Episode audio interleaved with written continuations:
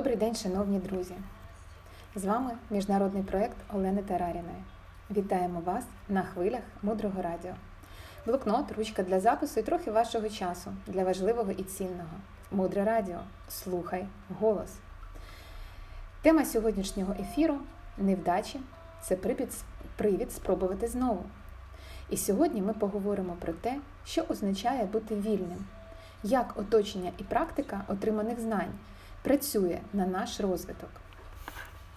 Свобода це коли людина повністю є сама собою. Невелика історія. Жив був хлопчик. Пішов він у художню школу. Учитель дав усім завдання намалювати квітку, троянду. І всі намалювали квіти красиво, як годиться. А його троянда була з очима, носом і фразами, як у коміксах. Учитель сказав: Ти слухав уважно? Наступний раз зроби правильно. Потім учитель дав завдання намалювати щурів. Усі намалювали щурів. У хлопчика щур був в шортах, підстрибував і співав веселі пісні. Учитель сказав, що якщо ти ще раз так зробиш, я виключу тебе з занять. Потім була задача намалювати качок, і всі намалювали качок.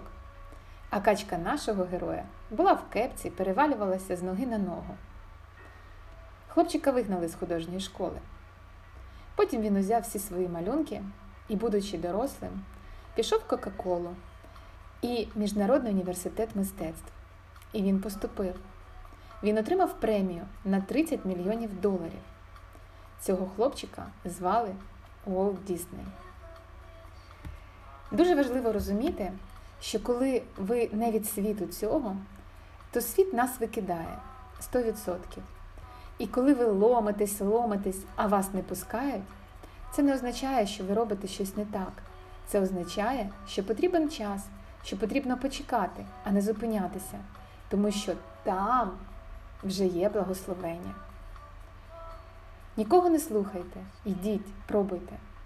Можливо, почавши в свої 5, 6, 7, 28, 42 роки для когось, хто був створений генієм в цьому світі, саме ви станете натхненням.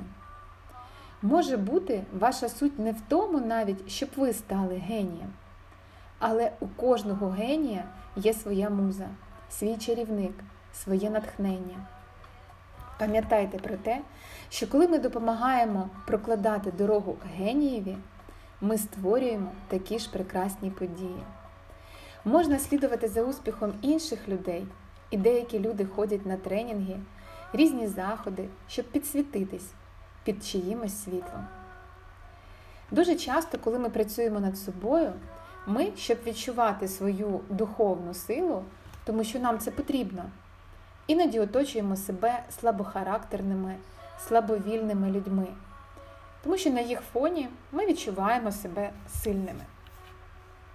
Правильно ж, оточувати себе духовними гігантами, поруч з якими у нас буде відчуття, що ми головні невдахи за всю історію планети, що ми нічого не встигаємо, нічого не розуміємо, і наші заслуги, ну в порівнянні з тим, що вже встигли зробити ці люди, малі. Але саме це невдоволення перероджуючись в вогонь мотивації і бажання, буде нагадувати нам, що вони змогли і ми зможемо. І якщо не приєднаєтеся до сильних, не проживати разом чи не приймати участь разом в якихось проєктах, не робити щось разом, почуті знання швидко вивітрюються. Знати недостатньо. Я це не практикую, це не моє. Все, що я не живу, чуже. І якщо я не проживаю Біблію, Коран, будь-яку велику книгу, я не живу, я не підключена. Ви знаєте, бути підключеним досить складно, тому що це позбавляє нас можливості отримати великий результат. Є багато людей, які будуть слідувати за мудрістю до тих пір, поки їм не доведеться померти, вставлені до своїх старих задумів. Бо поки ми не позбудемося старого мислення, нічого не зміниться. Якщо зерно пшениці не буде посіяно в землю і не вмре, воно ніколи не принесе плід. Померти значить бути посіяним. Подумайте про те, від чого сьогодні ви готові відмовитися для того, щоб через якийсь час могло прорости щось дійсно важливе, велике і прекрасне. Далі глибше. Залишайтеся з нами на хвилях мудрого радіо. Мудре радіо. Жити на глибині. Автор проєкту Олена Тараріна. Над випуском працювали транскрибатор тексту Оксана Ташук, переклад та ведуча Інна Мартинюк. До зустрічі в ефірі!